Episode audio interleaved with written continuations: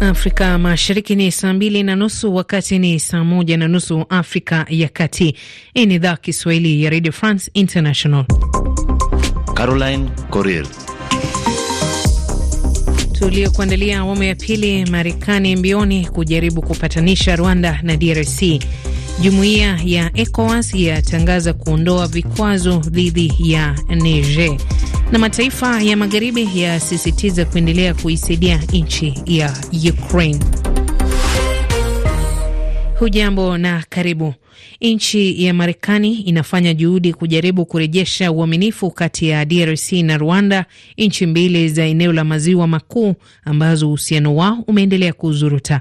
Balozi wa Marekani nchini DRC Lucy Tamlin ameisema katika kuongeza shinikizo kwa Rwanda kuacha kuwasaidia waasi wa M23 wamesitisha ushirikiano wao wa kijeshi na taifa hilo.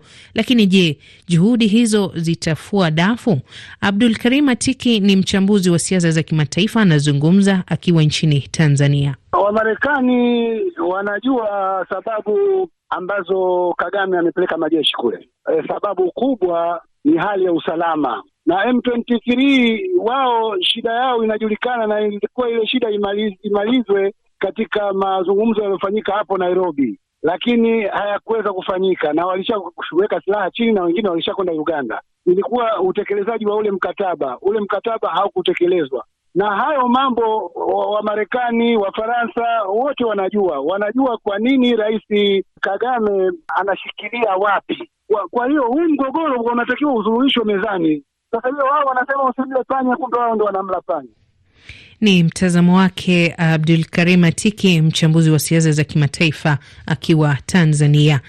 Marekani imelaani vikali hatua ya serikali ya Sudan ya kuzuia msaada wa kibinadamu kutoka nchi ya Chad, vilevile madai ya wapiganaji wa RSF kufanya uporaji wa msaada, Washington ikisema vitendo hivyo vingechangia kuzidisha hali mbaya ya kibinadamu nchini humo.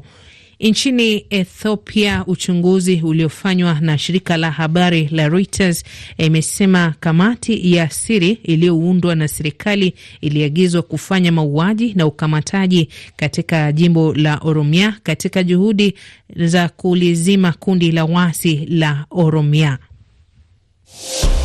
RFI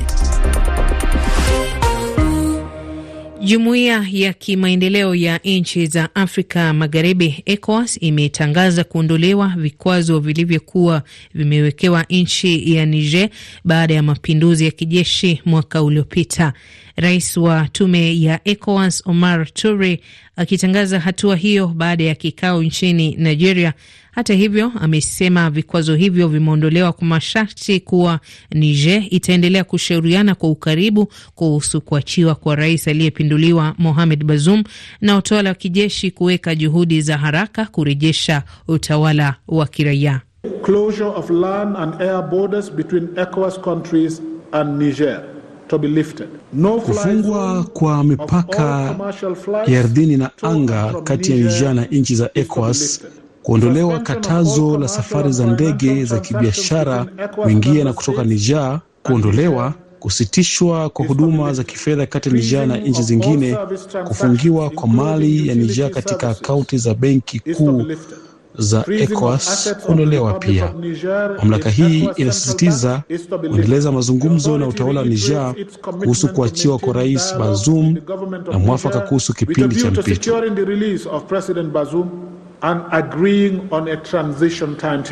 Hii inajiri siku kadhaa baada ya nchi za Niger, Mali na Burkina Faso kutangaza kujiondoa kutoka ECOWAS zikilalamikia vikwazo kama hivyo.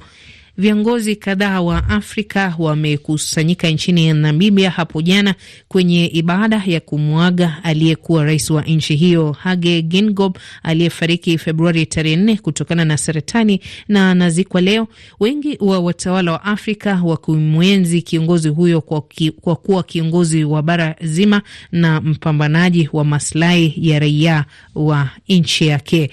Chama tawala nchini Afrika Kusini, ANC, kimezindua kampeni zake kuelekea uchaguzi mkuu wa mwaka huu, Rais Cyril Ramaphosa akiahidi chama chake kitasaisha makosa ambayo yamepaka tope viongozi wake. RFI. Viongozi kutoka nchi za magharibi akiwemo rais wa kamisheni ya tume ya Umoja wa Ulaya, waziri mkuu wa Canada, Italia, Ubelgiji na Poland wako mjini Kiev, Ukraine, kuonyesha mshikamano wao na taifa hilo, wakati huu ikiadhimisha miaka miwili tangu Urusi ivamia. Wakati huo huo, mataifa wanachama wa G7 yameahidi kuendelea kuisaidia nchi ya Ukraine na hivi karibuni kutangaza vikwazo vipya dhidi ya Moscow. Mwili wa aliyekuwa kiongozi wa upinzani nchini Urusi Alexei Navalny aliyefariki jela juma lililopita umekabidhiwa mamake, huku kukiwa na madai mamake alishinikizwa kukubali mazishi ya faraga, la sivyo Navalny atalazimika kuzikwa gerezani alikofariki.